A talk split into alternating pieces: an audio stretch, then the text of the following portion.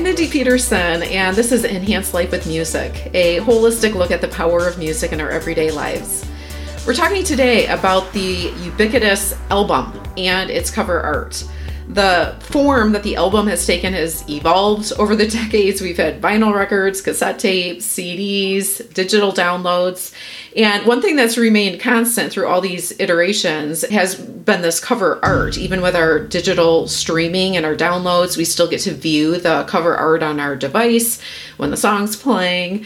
And today's episode is going to solve one of the mysteries of the universe why are some of these album covers so bizarre?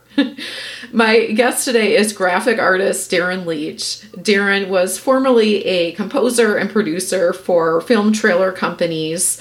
He switched his skill set to digital artwork and graphic design after seeing a need in the industry for quality album artwork. Since then, Darren has worked with world renowned film trailer companies, composers, musicians, and audio software companies. Welcome to Enhanced Life with Music, Darren. Hi, Mindy. Thank you for having me. Well, Darren, this episode topic was inspired by a piano student of mine. Shout out to my student, Ricky. As part of piano lessons, Ricky was working on this project that involved listening to five different albums and writing down what he liked about each album, what he didn't like, and how the albums were similar and dissimilar. So he was at a lesson showing me these albums, and he held up Pearl Jam's album Versus that he had listened to. And for listeners who aren't familiar with this cover, it has a black and white picture on the front of an Angora goat, which I only know that's what this creature is, thanks to Wikipedia. and this goat is pressed up against a fence, its snout's kind of protruding through one of the squares of the fence. You can see its teeth. And you can't really tell if the animal's trapped and in pain or if it's angry and just like trying to bust out of this fenced area. And when Ricky held this album up, I had a couple thoughts. My first thought was, what about this picture made any band member stop and say, that is the perfect cover art for this album? That is going to make people want to buy this. And then my second thought is, I just feel like I'm missing something. Like, what am I not getting here? so, Darren, you're an album cover artist. Do you ever scratch your head at some of the cover art that you come across? And do you have a blanket explanation for those of us who are not in the business about bizarre album covers in general? Enlighten us. yeah, great question.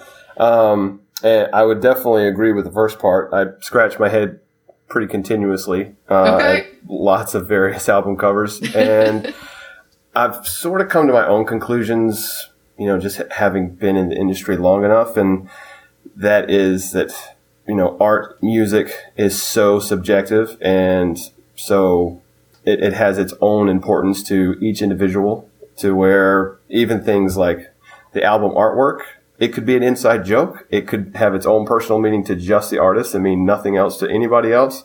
And that's what was meaningful to them. So they wanted to display it in that fashion. But one of the things that I think is a better explanation is just shock value. Like hmm. what's I'll see things rummaging through, you know, various album covers or, uh, or especially old records, and you're gonna if you're if you're flipping through them fast enough, you're going to stop at the one that catches your eye the most. And mm-hmm. that's actually also the same with music libraries today, digital music libraries, you know, websites that have catalogs of music to where people need to go on there and they're looking for, for music for whatever their entertainment medium is. So it could be television, it could be a commercial, it could be a movie. You've got to get your music, licensable music from somewhere. So you typically go to a music library and you scroll around and the first thing that is going to hit your senses is, is the artwork. It's not the music. It's not like you go on these websites and you, you're able to pick individual pieces of music to hear. Like what you're going to see first is, is the artwork. So it's whatever jumps out. It's what, it's whatever jumps out at you. And that seems to work sometimes and it doesn't really say anything about the quality of the music or the content of the album itself, but it can just be, you know, just for marketing purposes, just for, you know, shock value and hey, this is catchy and might get somebody to pick it up. Interesting. Well, that makes more sense than my logical way of approaching this. just, yeah, shock value, inside joke for listeners who are curious, I don't know how accurate this is, but according to Wikipedia, the the cover that I was talking about, Pearl Jam's artwork for Versus, it was it was photographed by Jeff Ament, Pearl Jam member, on a farm in Montana. He's from Montana, and according to him, the cover was a representation of how the band felt at the time, with Ament stating, "We were slaves." So, for what it's yeah. worth, I mean, that still doesn't really mean much to me. Like, okay, that doesn't that still doesn't really enlighten me but for what it's worth that's what wikipedia has to say about that particular album yeah and well, i totally I, I see you can kind of see how a very uh, eccentric mind would come up with, well, this is the perfect translation for how I feel internally. I'm just not going to give any explanation to my audience of what this picture is or what it means. I'm just going to throw it on our album cover and have them guess. Yeah. yeah. It's, you see it, you see it a lot. Interesting. Well, tell us a little bit about the process of creating cover sure. art. Where does it start? Is there a standard process or does it really vary depending on if an artist is an indie artist, if they're signed with a label? It does vary, but for me, my main source of clientele is film trailer companies and music libraries. So I do work individually with various composers and musicians in all genres. It's nothing really specific, but the bulk of my work is with you know film trailer companies and music libraries, and so that the the approach to that process is is fairly straightforward ninety percent of the time. And essentially, what will happen is somebody that represents the company or the composer themselves or music producer or artist will reach out to me, say, Hey, I heard about you or your work somewhere and would like to work together. This is the album that I'm putting together. This is the genre that it's in you know, I either have an idea already, you know, sometimes they'll come to me with a very solid, highly detailed concept that they basically just want me to bring that vision to life and they know mm-hmm. exactly what they want. Mm-hmm. And sometimes it's, hey, I have no idea what to do. Can you listen to a couple of my tracks that are, you know, almost finished or the album's mm-hmm. done and let me know what comes to mind for you. So oh. I have, I have different processes for each one of those, but it's it's again, it's also pretty straightforward. So for whenever they come to me with their own idea, it makes it simpler for me, but at the same time, uh, I enjoy the creative aspect of it, of, yeah. you know, of working together and brainstorming and coming up with ideas and bouncing ideas back and forth and saying, Hey, what about this? And what if we threw in this? So if it's pretty concrete and they know exactly what they want, it's just kind of get in there and get the work done. Uh-huh. Um, but there's still, I mean, you're still being creative making art, so how can you complain? But what I do enjoy the most is whenever I get to jump in on the uh, conceptual process of. So I have what I call an inspiration folder, uh-huh. and is you know for I've been doing this for about six years now, and ever since I started basically everywhere that I went and anytime that I saw an image or artwork or logo or topography that I thought was interesting or really caught my eye, mm-hmm. I would I would save it. If it was on my computer, I'd save it to the folder and if it was out in the real world, I'd take a picture of it and I'd save it in that folder and, sure. and categorize it to where, you know, what genre would this fit in? Is this fantasy? Is it horror? Is it, uh, you know, drama? Is it action? You know, something like that. And every, and usually you can categorize them and so I just have hundreds and hundreds and hundreds of ideas and reference images in every different category and genre that you can think of. So it's, it's a lot easier for me now. So they can just kind of tell me the basic emotional feeling of whatever their music is, whatever the album is. And I can jump in while I'm listening to the music, be scrolling through these folders of images and whatever seems to kind of create some connective tissue or whatever feels you know, appropriate for what I'm listening to at the time, I'll just drag it out, put it in a folder for them, and send them those ideas. Oh, okay, and then they can give you some feedback on that. Yeah, and it's really just to get a basic kind of foundation for where they want to start. You know, it's it's all for inspiration. It's not to be you know carbon copied. Sure. Um, and you're like, you know, hey, I like this character, or I like the environment from this one, and can we meld the two together, and you know, mm. things like that. Yeah. Well, and that seems to make sense where you talk about giving these inspiration images and, the folder of, of, files and saying what seems to resonate with you in terms of matching the basic feel of the album. What percentage of album covers do you think do kind of match the feel and tone and style of the music that's in it? And how, what percentage of the time do you think they're just bizarre and just kind of there for shock value and there's not really a connection to the music that's contained in that product in that album. Yeah great question. For me personally what i've noticed the most is that the more avant-garde and kind of out there and abstract album artworks are really connected more with you know indie artists like you were saying. Okay.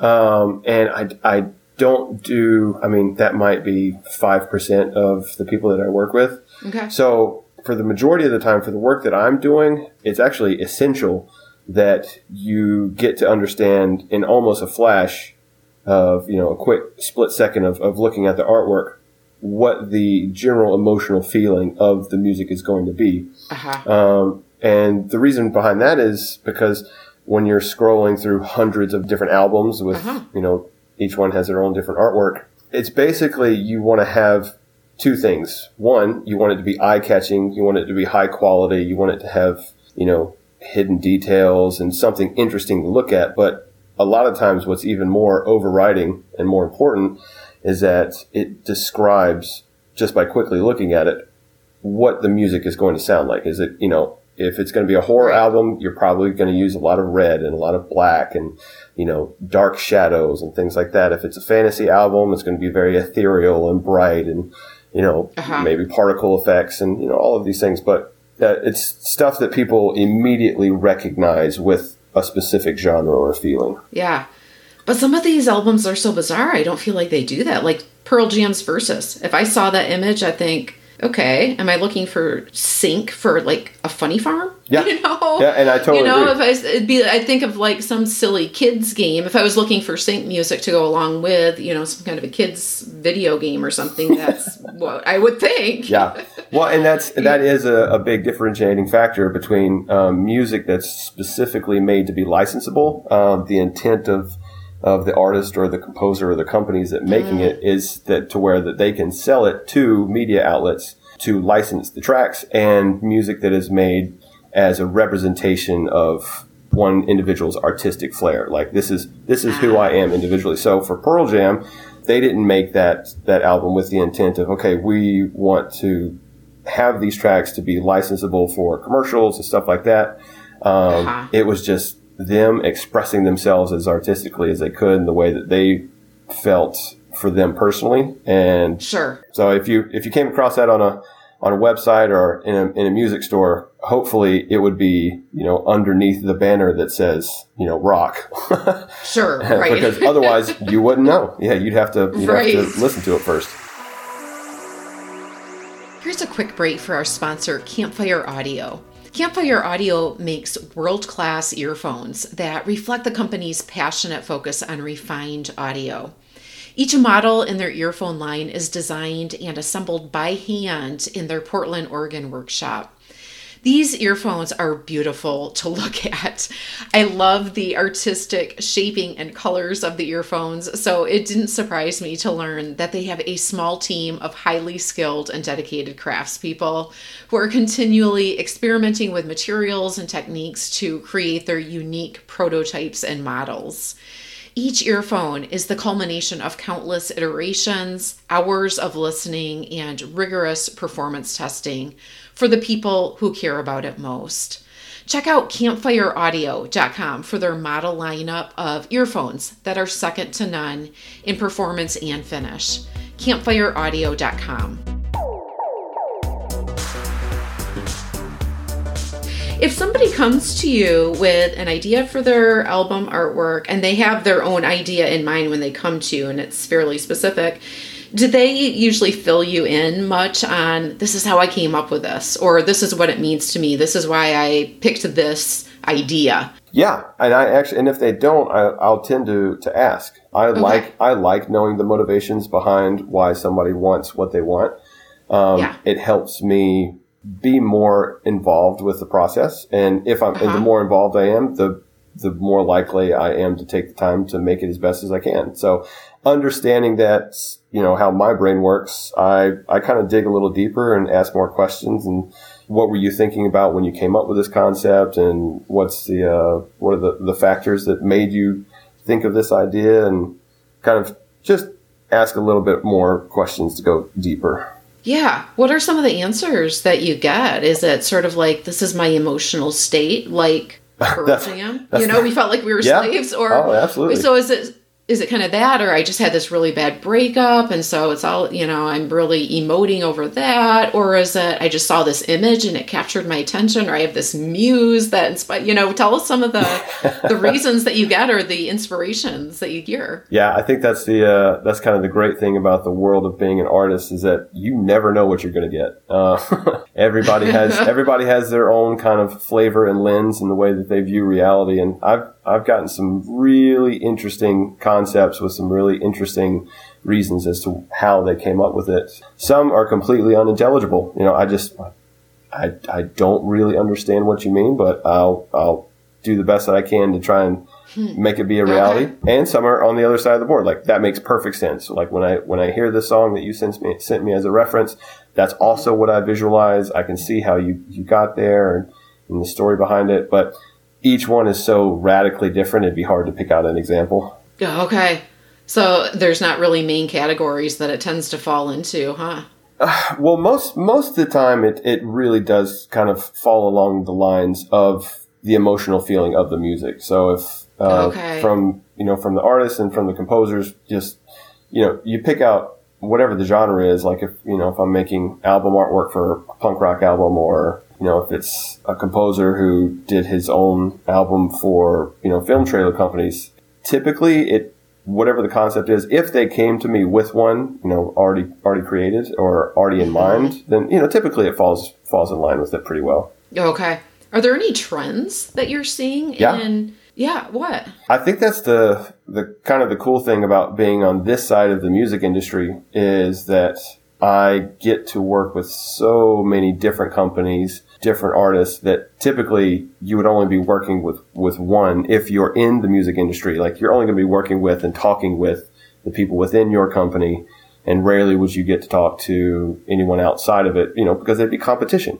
Um, okay. so, and the good thing about, I mean, the thing that I like is that I get to kind of put my fingers in all the pies and see what everybody is doing. And there are definitely trends. Uh, well, for what I do, for the bulk of it, it's a lot of it's actually seasonal. So coming around October time, a lot of the movie trailer companies, you know, they follow the trends of movies. Around October, you're going to get a lot of horror movies because, you know, it's Halloween. Around Christmas, you're going to get a lot of holiday based movies and the trailers that are coming out need music and I provide the artwork for the music albums that those companies are releasing. So, uh, it kind of follows those trends pretty closely. Um, but then you have things like you know, whenever dubstep was popular and came on the scene, you know, in 2010, 11, 12 ish, that was unexpected and that was kind of out of nowhere. But I wasn't doing artwork then. I was, I was doing music then and everybody was asking me for that style of music. So what's cool is that I can kind of see that from an artwork perspective now is that following the trend of new musical genres that are coming out and the ones that are fading away, it's, uh, it's interesting to watch. Huh. Is there anything about the process of designing cover art that you especially enjoy, or any parts that you consistently don't enjoy? Uh, yes, yes to both, but I would caveat the second one by saying that there's nothing about it that I don't enjoy enough to where I'd feel like I'd have any right to complain. I mean, running your business, running your own business, it doesn't matter what it is that you do. There's always going to be that part of it that will be the chore. Like you, you you yeah. will always have your chores that you have to get done. You have to do invoices. You have to market yourself. You have to figure out who your demographics are. You know, a lot of times you have to cold email people. You have to deal with rejections and, and, mm-hmm. uh, you know, mm-hmm. constant revisions and things like that. And, you know, none of that is enjoyable, but it's stuff that I will gladly do because the bulk of my time is spent creating. It's, it's spent mm-hmm. making something that wouldn't have existed otherwise that I get a lot of say personally into what comes to fruition. Mm. So would you say the creative process in general is what you enjoy the most? It's yeah, I mean it's it's definitely like my life source. if I want to mm. if I want to get really weird about it, um, it's yeah, being I mean being creative has always been it's an area of my mind that if I neglect, then it affects everything else about me. It affects you know, like my mood. It affects the way that I handle relationships with other people, the way that I see the world around me. Um, being creative is is very much it's my therapy, it's my happy place, it's my escape. Um, mm-hmm. And I thought whenever I did music that that was the only way that I would be able to kind of get in that zone. But switching over to artwork, thankfully, it, it filled that gap as well. So I, I rarely make music these days because I'm just so busy making artwork, but I'm still very much fulfilled in, in the in the creative front. It's really interesting to hear you put it that way and articulate it that way. I think any of us who are listening, who are creatives, can totally understand and are right there with you. I totally get it. Well, as a graphic artist, is there anything that you want consumers to know or to keep in mind when they look at album cover art? I think that's kind of the the you know the beauty behind artwork in the first place is you know not to get too avant garde about it, but it's that it's each person can have their own translation of whatever it is that they see, or from you know a music standpoint, whatever it is that they hear. And I like that. I, I, like that subjectively every person can take away a different meaning or translate a piece of art in their own way. And, you know, their albums that I listened to growing up that I would sit down and stare at the artwork while I was listening to them. And, uh, it made me think of things and, you know, kind of go into my own little mental landscape that I don't think other people that would listen to it would go to the same place. And, and I like that because it, was more personal. Yeah. Uh, so yeah, I, I wouldn't say that there's anything in particular that I would say to, to keep in mind. Okay. Well, I have to say, I had fun looking at articles that were like strangest album covers ever. And one of the top ones for me was David Bowie Diamond Dogs. Have you ever seen that album? I haven't, no. okay, so it's David lying down on he he's lying on the ground uh, leaning on his elbows with his legs extended behind him but kind of sort of on his side a little bit too. From the waist up, it's him with no clothing on. From the waist down, it looks like a dog. So it's like the haunches of a dog. Okay. So that was one of the top ones for me where I just was looking at it like, wow, like how do you come up with that? And then one of the other top ones was Mystery to Me, Fleetwood Mac and there's this creature maybe it's the animals that are getting to me because this creature looks like a cross between a gorilla and a camel if you can picture that. Okay. and he has a like a birthday cake in front of him and also a book. And there's a bite taken out of both the book and the birthday cake. And he kind of has his finger in his mouth like he just took a big swipe out of the frosting and is tasting it. And he's on a beach so all of those things are just like wow like how do you come up with this and put all these things together? And what does it have to do with the music in this album? Yeah. so those were those were the couple of the top ones that i really found well i really do fascinating oh go ahead. Yeah yeah i was well i was just going to say i i think that's one the main the main point behind you know why they would be so abstract in the first place is because I'm guessing that the artists themselves would want people to dig deeper, would want them to, you know, be interested and ask questions, and that would require them being more invested in the material and possibly purchasing the album and seeing like, you know, maybe there's an explanation for the cover artwork in the booklet of the of the CD case or something like that. But mm. um, having a piece of art that is high quality, but also makes you ask a lot of questions, like where did this idea come from? What's the meaning behind it? Yeah. Um, the I, I think the the ones that don't really interest me as much is when it's strictly just shock value when it's you know if it's lazy or if it's just a lot of color or it's something gross or it's just like hey bam this is in your face you know this is strictly to get your attention. Yeah. That's something that you can tell doesn't didn't take a lot of time to put together. Um, yeah, but I, I'm. I'm, yeah, yeah, but I'm very interested in the ones that are like okay, this somebody put a lot of time into this, and it makes no sense sure. to me. Like, let's dig deeper. Sure. Well, and like you were kind of saying, it invites curiosity and it invites introspection on the part of the person who's listening to the yeah. music. It invites them to put some thought into it and to dig deeper. So I, I like what you're saying there. That makes sense. Any top bizarre albums on on your list that, that you've seen that have caught your attention down through the years? Nothing really comes to mind in particular. Growing up in the early to mid 90s, whenever electronic music was just starting to really take a hold, and various bands were, you know, people like Chemical Brothers and Prodigy and stuff like that, they would come out and they'd, the album artworks didn't make very much sense. And I would kind of ask my own questions because I mean this is pre-internet, so it's like you couldn't just jump on Google like, what does this mean? and Wikipedia I mean, wasn't there. That's right. yeah, yeah, yeah. So it's I, I, guess I was just more or less just come up in that era of just getting used to seeing things where like you're not going to understand this, but you know if if you like it, then you know pick it up and or buy it and listen to it. Uh huh. Well, listeners, I invite you to just for entertainment, just search weird album covers. Little caveat here don't do it on your work computer or around young children because sometimes there's some really interesting stuff. Delete that your browser up, history. But, right. Well, Darren, I asked all my guests to close out our conversation with a musical ending, a coda, by sharing a song or story about a moment that music enhanced your life.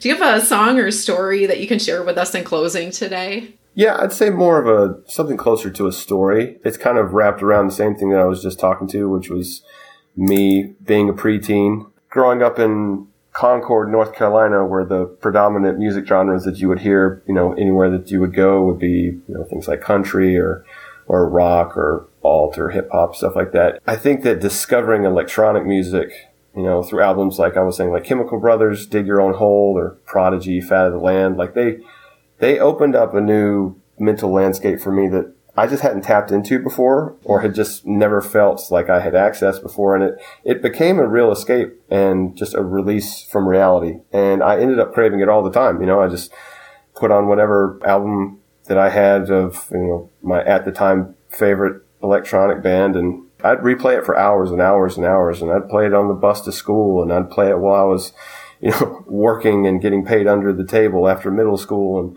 And, um, it was, uh, there was just an element of magic and, and mystery that I felt was missing from the other genres because whenever I, I listened to, you know, everything from classical to jazz or, you know, I was, I was very much kind of, I was open minded and I listened to pretty much anything, but whenever I would hear it, all I would see would be the musicians playing their instruments on a stage or in a recording studio. Like these were the things that I would visualize because I knew that that's how the sounds were made. I knew that that's how they uh-huh. were created. So it didn't really transport me. I couldn't close my eyes and kind of be transported to a special place or somewhere that I had never previously been before. And whenever I started hearing what I would consider, you know, good quality electronic music, and I didn't have the foggiest idea of how those sounds were made or what the process was behind it. It gave my mind an, an, ability to just kind of venture more into the abstract and just go into states of exploration that, uh, it, you know, I would just uh, kind of relate it to like getting in a rocket ship and flying somewhere I'd never been before. Um, you know, mentally I was able to escape. Like I think everybody, everybody can connect with the idea of how good it feels to just break away from reality and escape somewhere else. And you can literally do that by closing your eyes and either having a good album or by, you know, there's, there's other ways. Um, but that was the best way for me to do it at the time. And that really made a profound impact on me, just that feeling and got me into creating, you know, I built my own computer just with, you know, when I was in eighth grade with the intent of getting some of these music programs so I could learn how it was done. I ended up spending all my time doing that. I, uh, I basically just never left my room, said screw school, didn't do any homework, didn't, uh, had, had no interest in it whatsoever. And whenever I got out of school, there was nothing really lined up for me because I didn't do well in school. I didn't take my SATs and, but I still wanted to make music kind of my life at the time. And so I decided to join the Marine Corps with the intent of using the GI Bill to pay for me to go to music school. So I did four years in the Marines and some powerful memories I have of, you know, being on deployments in Iraq, sitting in the turret of a, of a Humvee, you know, manning a 50 caliber machine gun would be my, my best memories are I'd have my iPod tucked into my, my flak jacket, which is a bulletproof vest and, and I'd have one earbud kind of sneakily rolled up into my ear because you're not allowed to you're not allowed to have them. They're prohibited because obviously you wouldn't be paying very good attention. But I would just spend countless hours you know standing in that turret overlooking the desert and getting like you know whenever I hear something that kind of took me away mentally it was a break. It was a break from the monotony. It was a it was a mental break from the chaos. Uh-huh. and I really it's mentally and emotionally it just it's it helped me stay centered and it helped me get through a lot of things that, uh, I mean, you, it seems cliche, um, but, you know, and you hear, you know, music saved my life for, you know, for this reason. You might hear these stories a lot.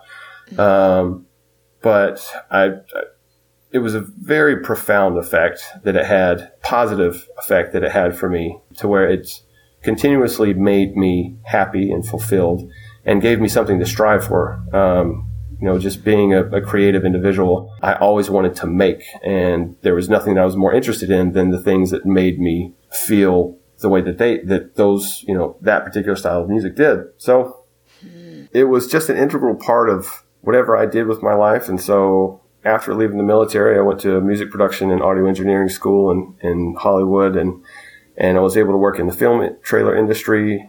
And so all the people that a lot of my clients that I work with now as a, as a, as an artist, as a graphic designer, came from that transition from whenever I used to make music. Um, mm. and it's still, uh, like I was saying before, is that transition from music to artwork. I was very worried that there would be this big hole in me creatively that, that artwork wasn't going to be able to fill. But thankfully it, it did.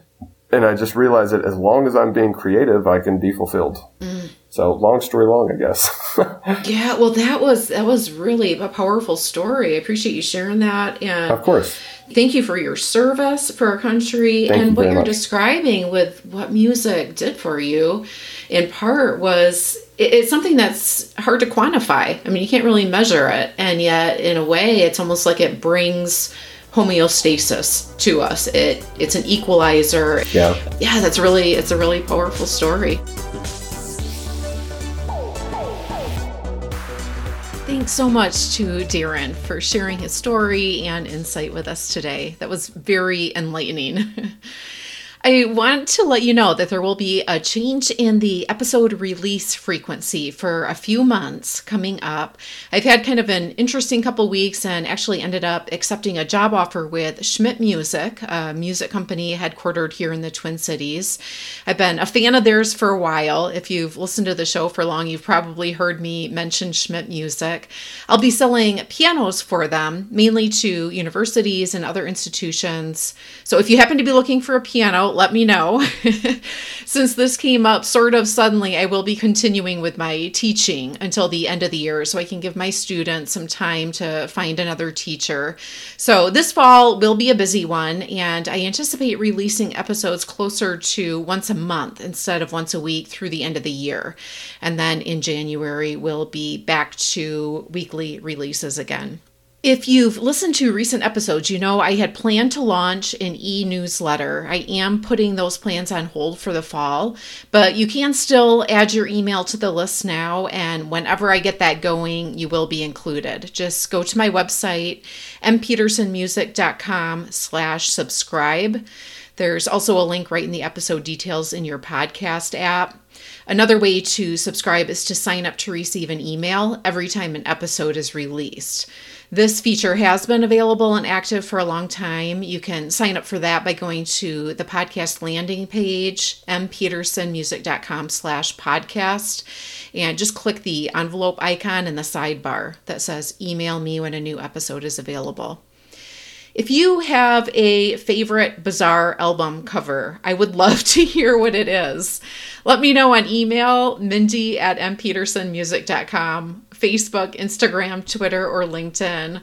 All links and today's show notes and a transcript of this episode are at mpetersonmusic.com slash podcast. This is episode 110. All links are also in the episode details right in your podcast app. Thank you so much for joining me today. Until next time, may your life be enhanced with music.